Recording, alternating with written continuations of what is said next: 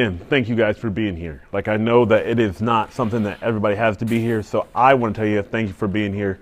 It means a lot to me when I see you guys here, even when Phil is here when he's sick. No, so we do hope you feel better, man. Uh, but we're talking about Bible doctrines, talking about advanced things. So last week we talked about uh, bibliology, the study of the Bible. Yes. What does inspiration mean? Inspiration. You know, Trenton? To inspire, not just inspire. There was a. Yes. Yeah. God breathed. Yes, inspired means God breathed. So God breathed every word of the Bible. So we've got inspiration, and then we've got. Uh, let's think of the other things. Uh, how many men? This is one that I think you can probably know from Awana. How many men were involved in writing the Word of God? Forty. Over how many years? Yep, 1,500 years. 40 men over 1,500 years. So we're talking about, let's see, trying to think of through all the things. I didn't put it down in our handout. Oh, let me ask you this. What is doctrine? What is doctrine? Yes, we'll put those together. What the Bible, what God's word teaches. Exactly, exactly. That's what doctrine is. So we're talking about doctrine. Today we're talking about the study of theology, and that would be the study of God. Now, I will tell you, just so you guys know, that if you were to go to um, a secular college, probably and study theology, that's going to be everything about Christianity. They call it theology, but for our practical purposes, the study of theology is the study of God Himself. So I want to ask you a question. I want you to think about it before you answer, and then I'm going to let you answer it. All right, let's, here's your question What would the world be like if there was no God? What would the world be like if there was no God? Trenton, I'm not coming. There'd be no world, there'd be nothing. Kirkland said it. So Flint would look like totally different if there was no God. There'd be. yes. As we talk about God, I told you guys the whole reason we study doctrine is because we need to be reminded that we are not the center of the story. So, the question is it is a trick question because if there were no God, there would be nothing. Now, the world's going to try its philosophy, the society is going to try to move us in the direction to think of God doesn't exist because bad things happen. No, if there was no God, there would be nothing. So we want to make sure we have that in our mind. If there is no God, there is nothing else. And so we've talked about, talking about theology. We're talking about this is exactly what the world would look like. Just like it did before God spoke it into existence, there will be nothing. Now, here's another question how do I know that there is a God? How do I know that there is a God? So if I was an agnostic, yeah, don't say that with a lisp, agnostic atheist guy, and you had to tell me, how do I know, how do you know there is a God? And I want you to prove it to me. How would you prove that there is a God? Trenton would go like this.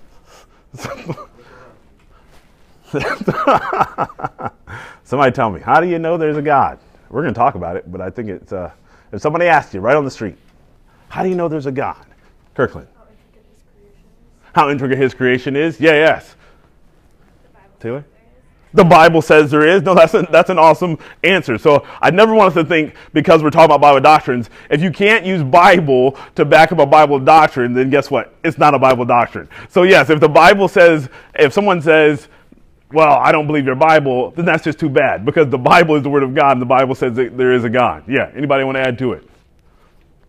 Add to it. If somebody asks you, how do you know there's a God? To prove to you, how do you know there's a God? I want to think through it. It's okay. We can answer. It's just, just us in here. How do you know there's a God? Good answers. Anybody else want to add to it?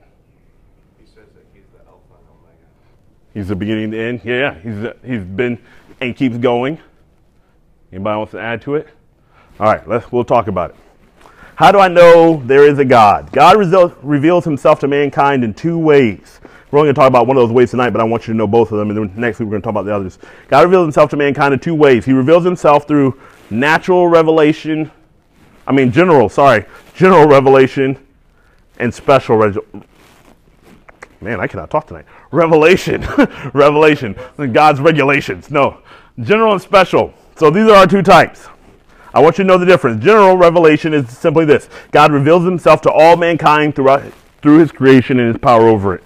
So, general revelation, God reveals himself to all mankind through his creation, and special revelation, God reveals truth about himself through his word to specific people at specific times. So, general revelation is when God shows, everyone looks around and sees what God has done, and we all know there is a God.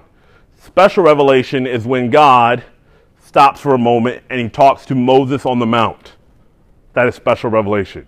That is something that Moses got from God to do. Special revelation is when Peter, James, I mean, uh, yeah, Peter, James, and John are on the Mount Transfiguration, and Moses comes down to Elijah, and they see hear God from heaven, and God speaks His words to them. That's special revelation. Our Bible that God gives us to tell us about Himself is special revelation. So there is revelation that everybody gets. Doesn't matter if you're the uh, person in Timbuktu in the backcountry or I mean, that everybody gets that, but then there's special revelation to where God speaks at specific times to specific people. Now, in special revelation, sometimes the special revelation, whereas the, God's talking to people like Jeremiah, and it all doesn't apply to me necessarily, I can find application in it, but God is speaking to Jeremiah at that point. Or Moses, when God says, engrave tablets of um, stone, that doesn't mean I need to go engrave tablets of stone. God is giving a special revelation to Moses. But we look at it, two types. The reason we're going to know that is because this week we're talking about general revelation that everybody has. Next week, the next two weeks after that, or the next week, we're going to talk about special revelation. We start talking about the attributes of God and how do we know even who God is and what He is about through His Word. So these are going to be the big things when we start talking about like immutability and all those fun words from in special revelation. But everybody gets general revelation. So everybody got that? So let's talk about general revelation. General revelation. General revelation is available to every human being. Every human being gets general revelation. Romans chapter 1, verse 18 through 20. I'm going to read it. and it says this Romans 1, 18 through 20. For the wrath of God is revealed from heaven against all ungodliness and unrighteousness of men who hold the truth in unrighteousness. Because that which may be known of God is manifest in them, for God has showed unto them. For the invisible things of him from the creation of the world are clearly seen, being understood by the things that are made, even his eternal power and Godhead, so that they are without excuse. Because that when they knew God, they glorified him not as God, neither were thankful, but became vain in, in their imaginations, and their foolish heart was darkened. Professing themselves wise, to be wise, they became fools and changed the glory of the uncorruptible God into an image made like corruptible man and the birds and four footed beasts and creeping things. Wherefore God also gave them up to uncleanness, to the lust of their own heart, to dishonor their own bodies between themselves, who changed the truth of God into a lie, and worshiped and served the creature more than the Creator, who is blessed forever and amen. When we look at general revelation, this is what I want us to see. Everybody from the Word of God can see there's a God. It's in our conscience. The Bible talks about how the Gentiles in the book of Romans talks about how the Gentiles, having not the law of God, obey the law of God because it's written in their conscience. So we all have consciences. We all know there is a God. There is someone that we have to, at some point, give account to. Now, we may not all, everyone may not all agree on what it looks like. The Buddhists will say it's over here, the Muslim will say Allah, all these different things. But everyone in us everything in us says there is a God. And so we have it from the Bible because that which may be known of God is manifest in them, for God hath showed it unto them.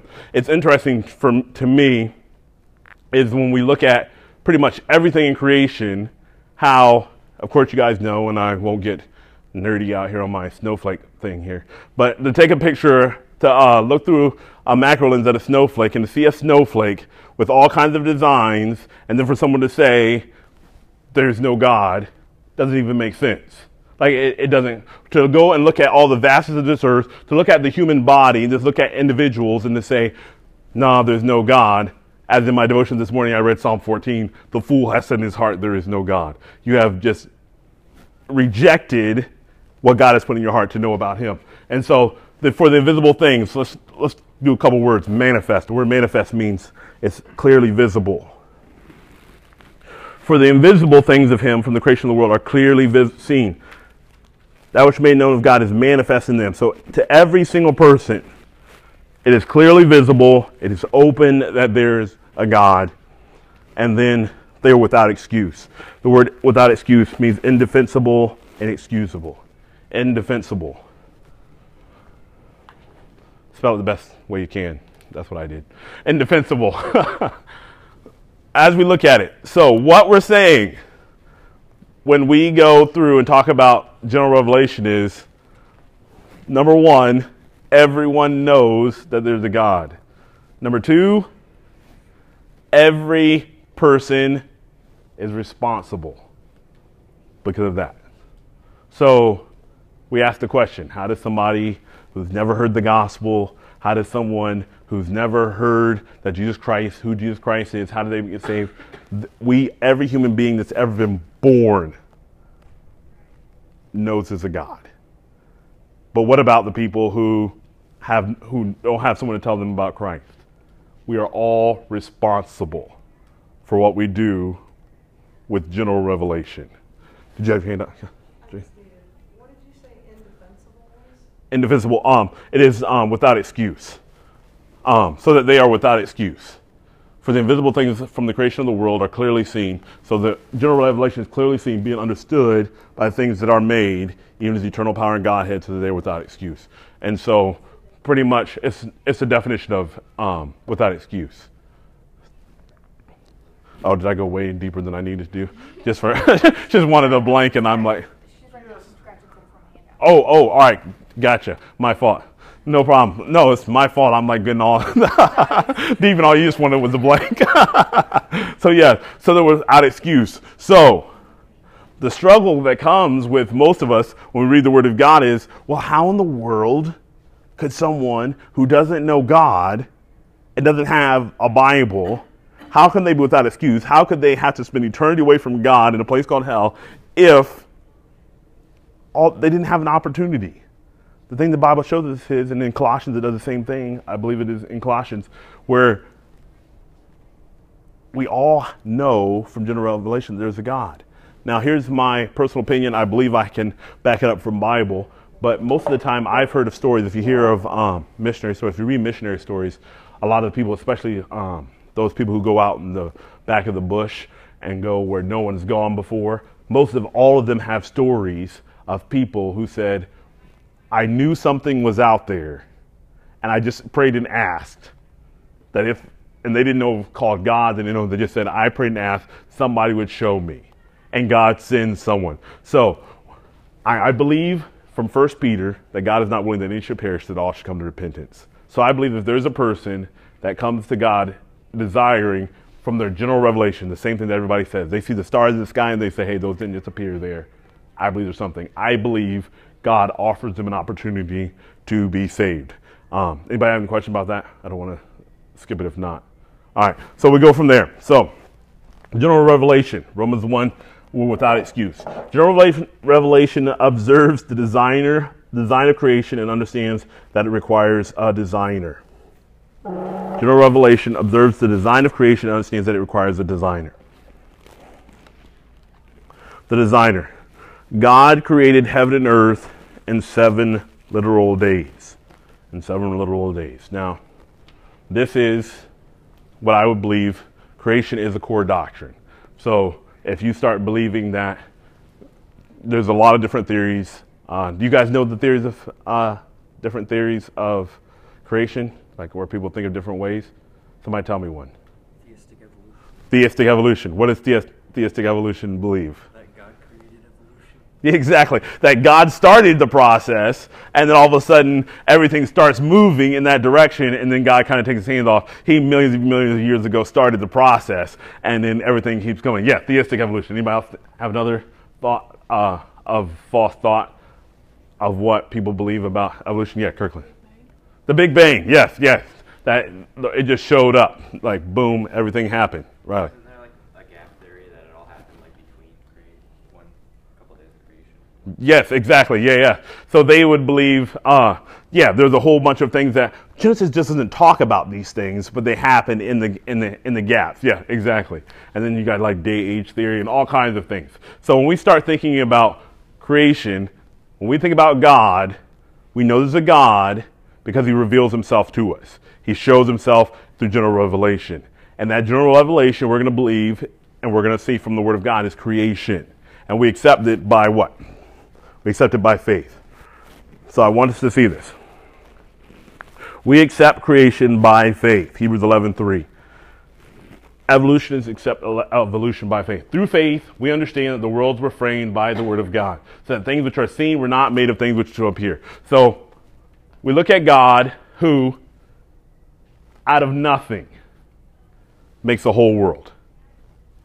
Ex, the, the word is, you can write it down, you can just so know. If you ever take Bible doctrine, they're to want you to know ex nihilo, E X N I H L O. Is when ex nihilo means that God made it out of nothing. That out of nothing came the world. So we look at it as, and someone will come to me and say, Aaron, you, you're telling me you honestly believe that a cosmic being created the world from nothing. And I would say yes, because I accept it by faith. The same thing happens if you're an evolutionist. You have to accept that we came from monkeys by faith because you will never find a half monkey, half human. You have some people that kind of look like it. I'm not going to doubt them there, but, but you won't have a lot of, you won't have um, a half monkey. You won't have uh, a half dog, half whatever it goes into. We don't have any of the missing links. I guess that's what I'm trying to say. And so we both accepted by faith. Everyone. The reason is because no one was there. No one was there when the world was created except for God. And so we, as believers, would accept his word and we move forward. Evolutionists would believe something else. But it's funny. I have a quote from evolution. I have multiple quotes, but I'm not going to share them all with you. But this is a quote from an evolutionist. Evolution is unproved and unprovable. We believe it because the only alternate is special creation, and that is unthinkable. And if you look at Sir Arthur Keith, he is. He wrote multiple books uh, on the whole theory of evolution. He was um, a big thing on um, one of the, I think it's Piltdown Man. He wrote this whole book on Piltdown Man and how we evolved from it. But even him himself says evolution is not provable. Like we can't prove evolution, but I would rather be an evolutionist than think that there is a special creation that a God would create it. So when we look at it, both sides would say that, hey, we take it by faith. And so you know what? It's easier for me to believe God's word and see how God has worked in my life in multiple occasions and multiple times, and you could probably say the same thing in yours. I can tell you from my life that there are times where, as we talked about before, that God has been so real in my life that it didn't matter if there was a whole line, a million lines of atheists to tell me that there wasn't a God. I knew God was real in my own life. And so I accepted by faith, the same as the evolution is going to try and accept by faith, but they have nothing to base it on. All right? So, so the designer, and then we have the design. Creation makes it clear that there is a creator. Psalm 8.3 says, um, I believe it says the heavens declare the glory of God. If um, um, it does. All right, the heavens declare the glory of God and the firmament shows its handiwork. Creation makes it clear that there is a creator. Now, I know we've heard the illustrations a million times about how you don't have a watch, you don't have a phone, it just doesn't happen. I don't like I don't throw my iPhone on the ground and all of a sudden it turns into a better phone. Like all of a sudden it's like boom, bang, all of a sudden it has new features it didn't have. Well, it probably has new features it didn't have before, like crackling glass coming out and like cutting my hand in pieces. But all those things, but none of them I would call features. There's no new features that happen when I throw my phone on the ground. Same thing when we think about Big Bang and all those other things. Nothing ever comes, second law of thermodynamics, nothing ever comes becomes greater, it only tends to entropy to go down to the bad. So yes, the design, creation makes it clear that there is a creator. Now, this is what I want us to know. Oh, I will tell you one thing real quick. I read a book recently, um, Gary, uh, Gary Thomas book on sacred pathways, and he talks about how astronauts. He said there's something about astronauts, and he wrote it down that whenever an astronaut goes out of space, most astronauts are Christians or have or lean toward Christianity when they come back after they see the world from an outer space. And so I thought it was pretty cool. But um, I and I do have multiple um, quotes by astronauts, but this one I thought was great. Um, Chris Hadfield, he's a Canadian astronaut. He said, "The world, when you look at it, it just can't be random. I mean, it's so different than the vast emptiness that is everything else and even all the other planets we've seen, at least in our solar system. None of them even remotely resemble the precious, life giving nature of our own planet. And if you look through it, if you actually um, Google like astronauts and Christians, like multiple astronauts, when they see it from space and they've gone to the space station or whatnot and they've looked back at Earth from outer space, almost all of them will say there has to be something more than this just happened. It couldn't have just happened. And I found it interesting that when we come out of our own, it's, it is easy, honestly, for someone to stay in their own little world, to walk around Flint and see abandoned houses and look at crime and do all those things and say, you know what, there can't be a God because look at all these things. Look at the things that are happening to me. But when we back out of our own situation, we stop to look at what God is doing and what God has done, the beauty that He's created, it is without question that everybody who stops to look at it says, whoa, I, there has to be a God. But when they don't, Romans even says that they are willingly ignorant of it. Like they desire to be ignorant of it, and they're just going to keep going in the way they're going. So when we look at it, it does. But this is the one thing I want you to know clearly, and I want to make no bones about this. Um, general revelation is not sufficient for salvation. General revelation is not sufficient for salvation. The gospel is required for salvation. Romans 10 9 and 10. For if thou shalt confess with thy mouth the Lord Jesus, and shalt believe in thy heart that God has raised him from the dead, thou shalt be saved. For the heart man believes unto righteousness, and with the mouth confession is made unto salvation. Therefore, it takes special revelation for salvation. So, when we talk about general revelation of God, when revelation is simply this God showing himself to us. So God shows himself general and special. But general never equals salvation. There's not one person who's ever looked up at the stars and said, Wow, there must be a creator. And they got saved. There's no one that looked at uh, an animal and thought, Wow, that, he's fearfully and wonderfully made. And they get saved. General revelation cannot lead to salvation. Only thing general revelation does is point us to special revelation. General revelation points man to special revelation.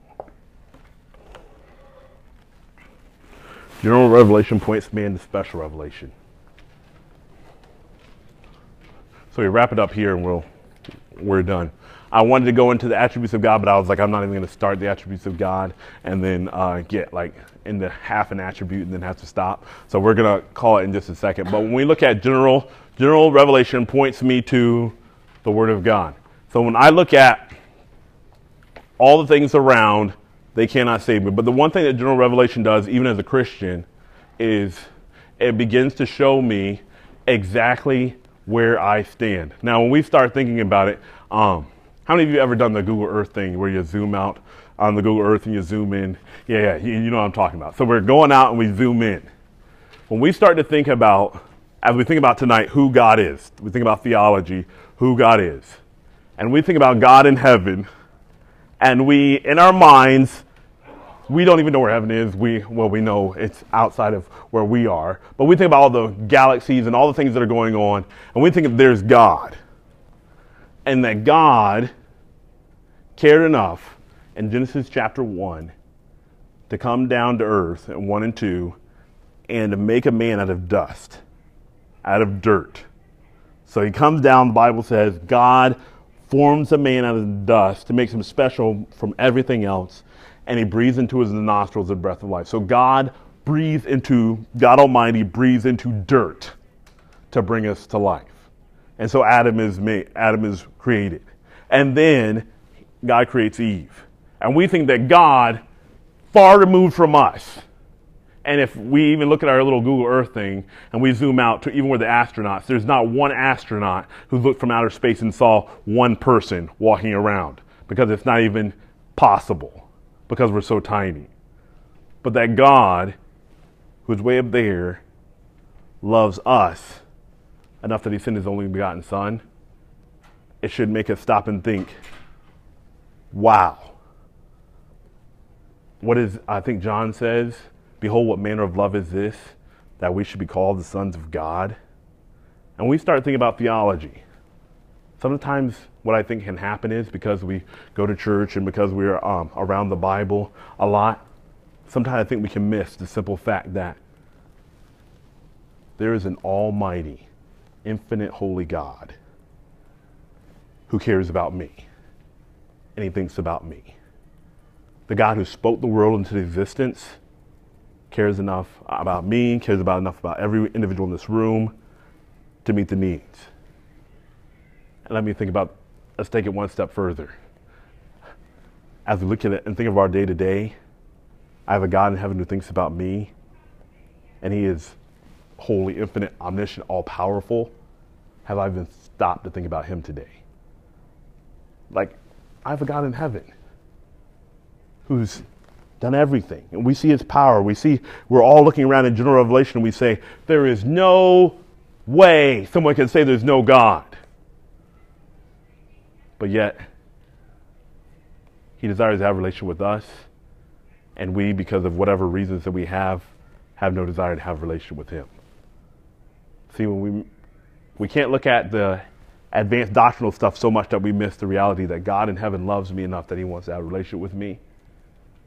And it's not like he's, when we look at it, sometimes I think from preacher, what preachers say, we can almost think that God is like a little puppy that when you kick him, and it's like, I don't really want, I don't want to have anything to do with you. I don't got time for you, God, right now. And that God is like, God is hurt by that, and that we think that God is, no, God is an infinite God who desires to spend time with me.